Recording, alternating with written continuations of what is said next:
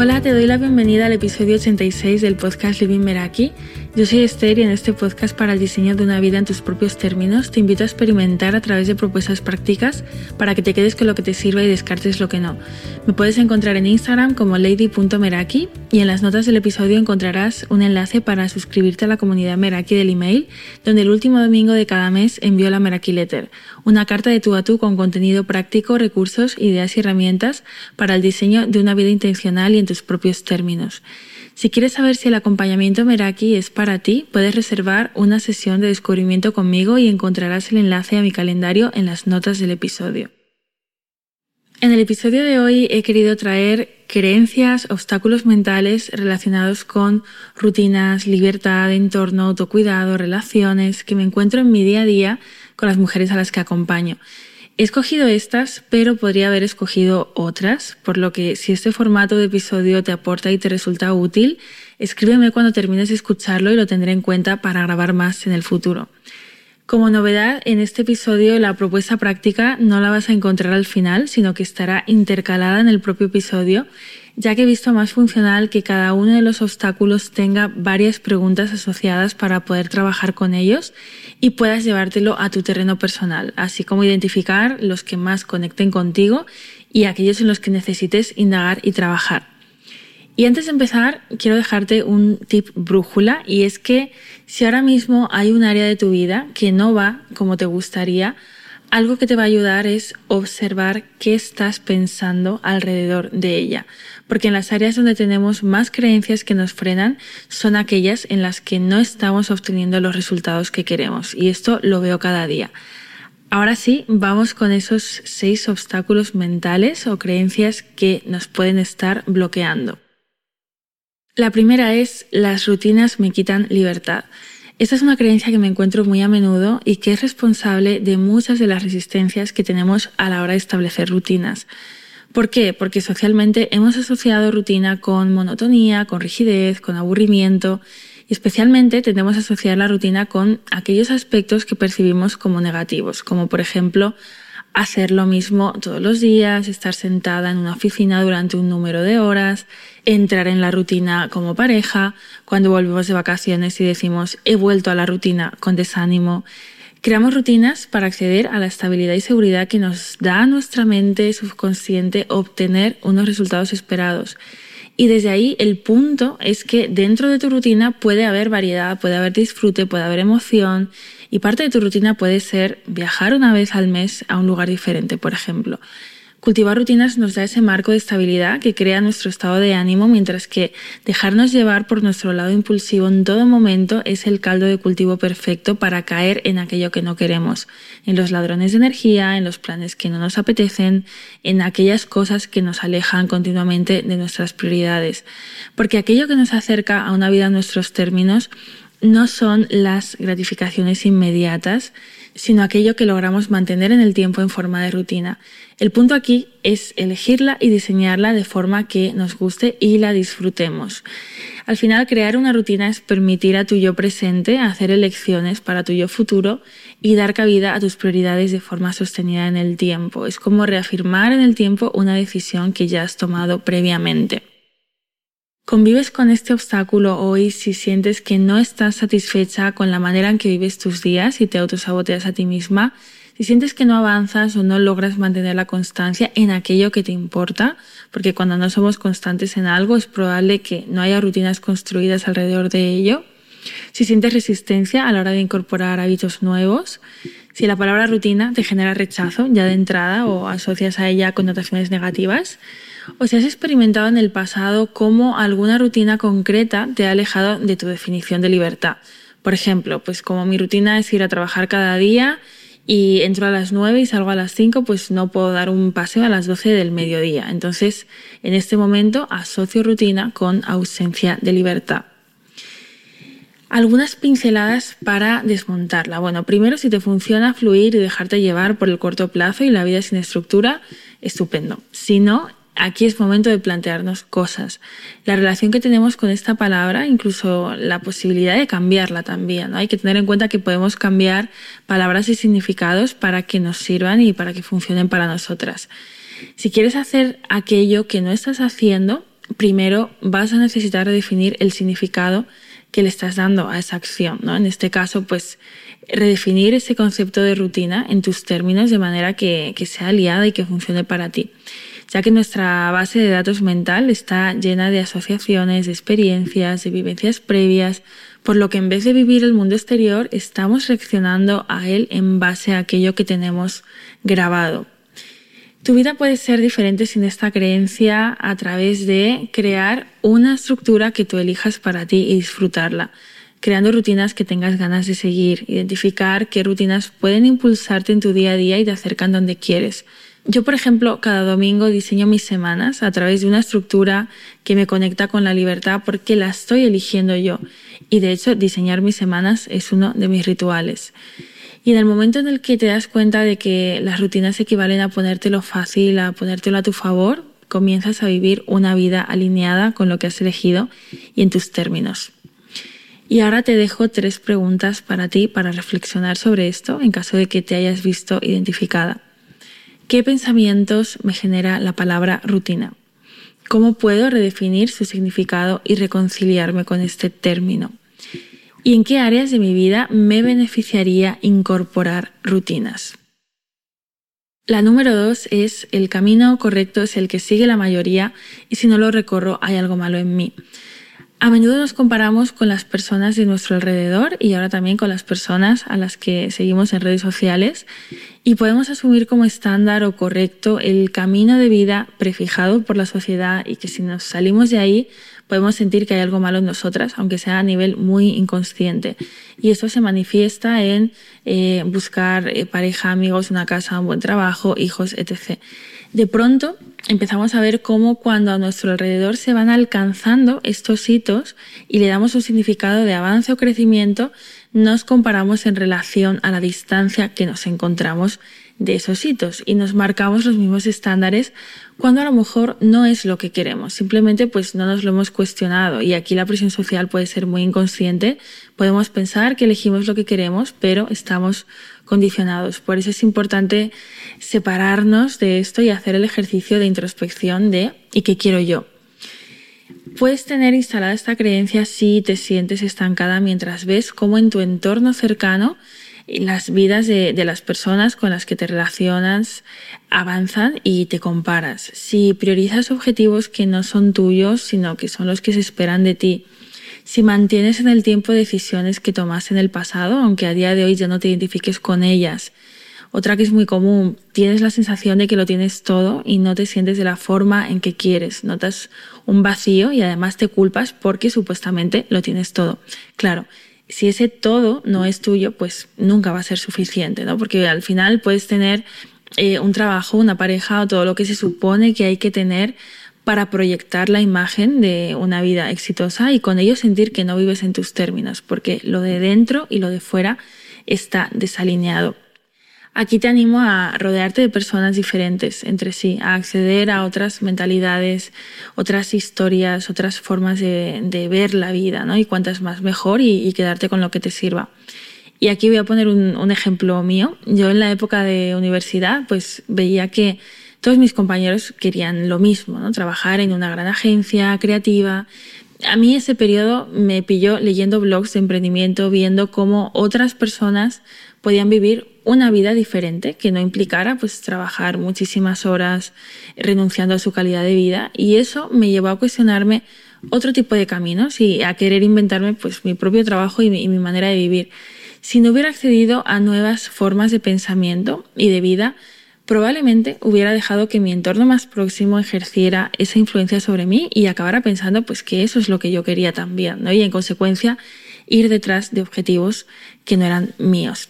Así que cuestionatelo todo, especialmente los caminos de vida más comunes, cultiva el pensamiento crítico y, escribe cómo podrían ser las cosas en tus términos, en, en conceptos como, como las relaciones, la amistad, el trabajo, redefine. ¿Y qué puede ser diferente sin esta creencia? Pues al final se trata de elegir un modelo de vida que sirva para ti, que te funcione, sentirte como tú quieres cuando estás ahí y tener la sensación de que el camino correcto es tu camino y que no tiene que coincidir con el del resto. Tomar decisiones desde ti y a tu favor. Y te dejo con estas preguntas. ¿Qué pasos he dado a lo largo de mi vida que no nacían de mí? ¿En qué áreas de mi vida me he visto condicionada por mi entorno? ¿Qué ideas sobre cómo debería vivir mi vida elijo soltar conscientemente? ¿Qué objetivos estoy haciendo míos y no lo son en realidad? ¿Cómo viviría mi vida si supiera que nadie me va a juzgar por ello? Vamos con la número 3. Priorizarse es egoísta. Puede que a priori no te identifiques con ella porque se puede poner de manifiesto de manera muy sutil. Hay personas que asocian amor propio a egoísmo cuando son dos conceptos totalmente opuestos, ¿no? Cuando hay egoísmo hay un ponerse primero a toda costa, hay falta de empatía, un no pensar en las consecuencias de, mis actos en las personas que tengo alrededor, es poner mis deseos por encima de todo y de todos y, a toda costa. Lo hemos escuchado muchas veces en, en los aviones, tú primero para ayudar al resto después. Y si yo no me riego cada día, no voy a estar en un lugar desde el que pueda dar a los demás después. Cuando me priorizo, pues la consecuencia natural es que eh, las personas del exterior, de mi entorno, pues también se benefician de ello. Puedes tener esta creencia instalada o convivir con ella si, por ejemplo, aparece la culpa cuando descansas, si tienes momentos de ocio o considerados no productivos, sintiendo que, todo tu tiempo necesita estar cargado de responsabilidades. Si tratas de complacer a los demás continuamente, te cuesta poner límites o aplicar las consecuencias de los límites que pones cuando otros se los saltan y, o, o, bueno, sientes que poner límites te aleja de los demás y si dices sí por encima de tus posibilidades. Aquí algunas pinceladas para, desmontarla. Bueno, antes de decir sí, eh, preguntarme si voy a poner en juego mi bienestar emocional, si estoy cruzando algún límite eh, conmigo misma. Y, bueno, justo en el, en el episodio mm, eh, anterior hablamos de esto darme permiso para decir no cuando algo no me apetece o no está alineado conmigo y interiorizar que no es egoísta el no estar siempre disponible para todo y para todos 24/7 y entender que mi valía va más allá de lo que puedo dar a otros y, de lo que puedo estar ahí para ellos. Y esto me lo muestro a mí misma dándome el lugar que me merezco a través de priorizarme, de identificar y atender mis necesidades. Así que sin esta creencia la vida puede ser diferente porque te priorizas, porque te colocas en el papel de protagonista de tu vida, porque pones límites sin dudar de ellos y porque creas espacio para ti en tu calendario y, das valor a aquello que eliges hacer por ti, mostrándote cada día que importas. Y aquí te dejo cuatro preguntas. ¿Qué significa para mí priorizarme? ¿Qué pasaría si digo no a y aquí pues lo puedes rellenar con, la situación en la que te veas identificada. ¿Qué pasaría si dejo espacio en mi agenda para descansar y para permitirme tiempo no productivo? ¿De qué manera se pueden beneficiar los demás de que yo me priorice? Número 4. A cierta edad, y aquí cada persona pondrá eh, el número, ya no se pueden hacer nuevos amigos o conocer gente nueva. Esta me la encuentro mucho y por eso no podía faltar aquí, Puede que a día de hoy te estés relacionando con tus personas de toda la vida y sientas que ya no te llenan, pero que por lealtad a lo vivido durante los años, pues tienes que seguir ahí. Así que lo primero que necesitamos desmontar es esto. Podemos sentirnos agradecidos por lo que las personas nos han aportado en el pasado y si a día de hoy no sigue siendo así, darnos el permiso de soltar o de poner límites. Y sumado a esto, algo que nos lleva a quedarnos ancladas a personas con las que no queremos estar es que ya has ido atravesando las etapas de vida donde supuestamente se hacen amigos, ya sea pues el, colegio, el instituto, la universidad, y que ya vas tarde. O también puede darse el caso de que te sientas bien con tus relaciones y entorno, pero te gustaría conocer a personas más alineadas con tu forma de pensar o de vivir y también ampliar horizontes y pienses que eso no es posible. Entonces, Puede que convivas con, este obstáculo si mantienes en tu vida relaciones del pasado que a día de hoy ya no te aportan. Ahí estamos en, escasez, no, no soltando porque, por, bueno, pues por creer que, no puede llegar algo mejor.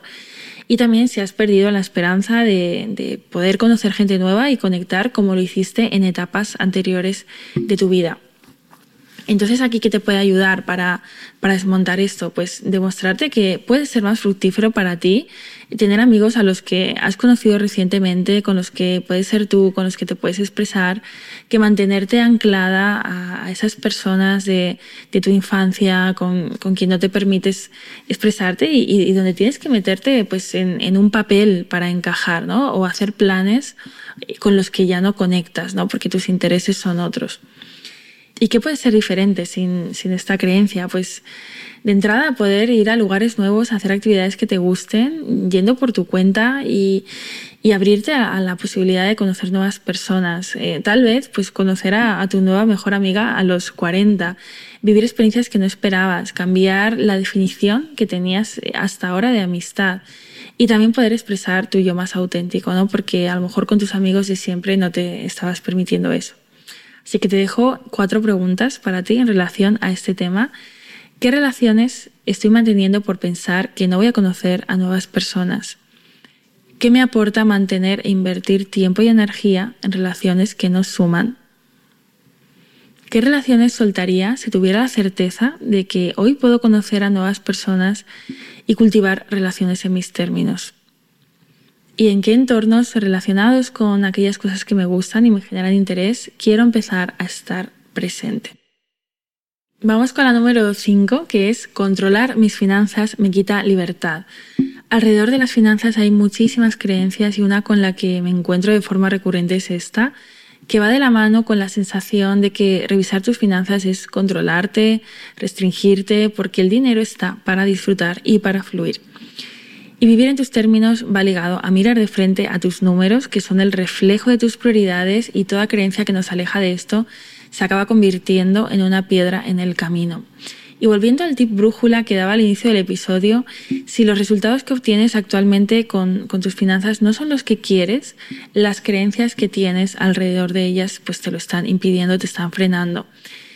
¿Cómo saber si convives con, con este obstáculo? Pues a lo mejor observas en, tu vida que, que, te cuesta ahorrar, que tienes deudas, que no te permites invertir en ti, que el dinero se va rápido de tu cuenta y no sabes muy bien cómo ha ocurrido, o la simple idea de hacer un presupuesto, tener citas de autocuidado financiero, como yo las llamo, pero bueno, con cualquier nombre que, que le puedas dar a las rutinas relacionadas con las finanzas, o mirar tus cuentas te genera rechazo o malestar.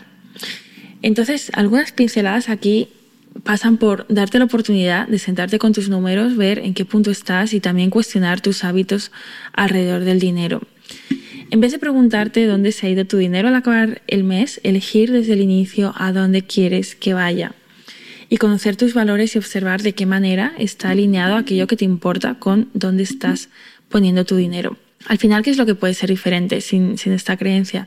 Pues primero ahorrar porque estás destinando un porcentaje de tu presupuesto a ello en lugar de preguntarte si pasará otro mes más en el que consigas o no consigas ahorrar. Invertir en ti porque te aseguras de, de enfocar una parte de tu presupuesto a ello. Poner tu dinero donde quieres y no dejarte guiar por impulsos. También detectarlos, ¿no? ¿Dónde están esos, esos impulsos? Ser consciente del uso que haces de tu dinero y permitirte el estilo de vida que quieres. Así que te dejo con estas preguntas. ¿Qué te impide mirar de frente a tus números? ¿Qué podría ser diferente si lo hicieras? ¿Y de qué manera conocer de cerca dónde va tu dinero te puede dar libertad y permitirte disfrutar? Y vamos con la última, la número 6, que es soltar tras mucho esfuerzo es fracasar. Es posible que estés manteniendo situaciones en tu vida por el tiempo invertido en ellas en el pasado o el esfuerzo, relaciones, trabajos, decisiones y que estés etiquetando como fracaso el hecho de soltarlas y eso te mantenga pegada a ellas. En nuestra sociedad el cambio no está especialmente aceptado ni se acoge igual que la constancia y que la persistencia y es genial ser constantes, solo que asegurémonos de ser constantes en aquello que queremos en lugar de aquello que se espera de nosotras. No nos van a dar una medalla por persistir en aquello mm, donde ya sabemos que es momento de retirarse. También suele ocurrir que nos apegamos a situaciones y, y anclamos a ellas nuestra identidad. Por ejemplo, invertí años de mi vida estudiando posiciones y conseguir mi puesto de trabajo y si hoy ya no me llena y quiero dedicarme a otra cosa, ¿cómo voy a hacerlo después del esfuerzo que invertí en estudiar? quién soy si no trabajo en esto. Y esto aplica a quién soy pues sin ese trabajo, quién soy sin esta pareja, quién soy sin... Completa tú la frase. A veces hay que retirarse y cambiar la ruta y está bien. Cuando no lo hacemos es probable que hayamos asociado el cambio a fracaso.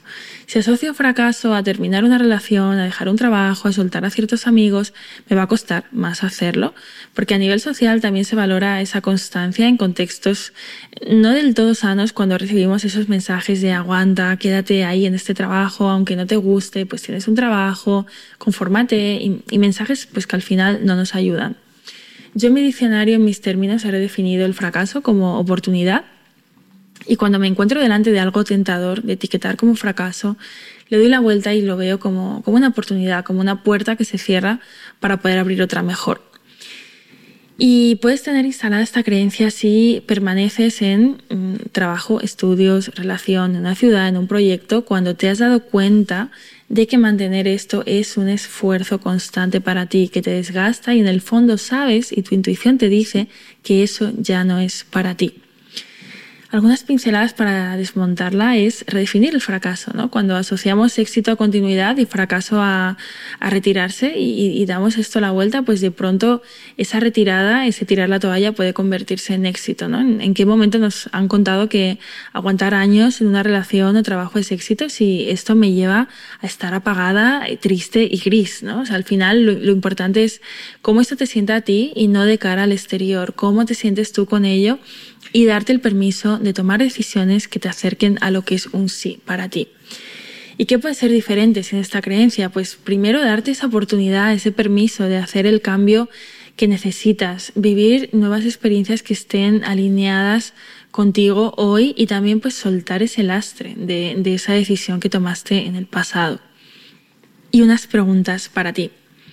¿Qué situaciones estoy manteniendo en mi vida por el tiempo invertido en ellas en el pasado? ¿Cómo será mi vida dentro de tres años si mantengo esa o esas situaciones en el tiempo? ¿Qué me impide soltarlas? ¿Y qué pasaría si lo hiciera? Y por último, ¿qué significado quiero darle al fracaso? Y hasta aquí el episodio de hoy. Como te comentaba al inicio, la propuesta práctica está intercalada por el episodio, así que te animo a apuntar aquellas eh, creencias, obstáculos donde más te hayas visto identificada y responder a las preguntas en un entorno tranquilo y tomándote ese tiempo para ti. A lo mejor te identificas con una, con dos, con ninguna, con todas y está bien. Y si este episodio te ha aportado, te invito a hacérmelo llegar a través de Instagram o etiquetándome en lady.meraki y contándome qué te llevas.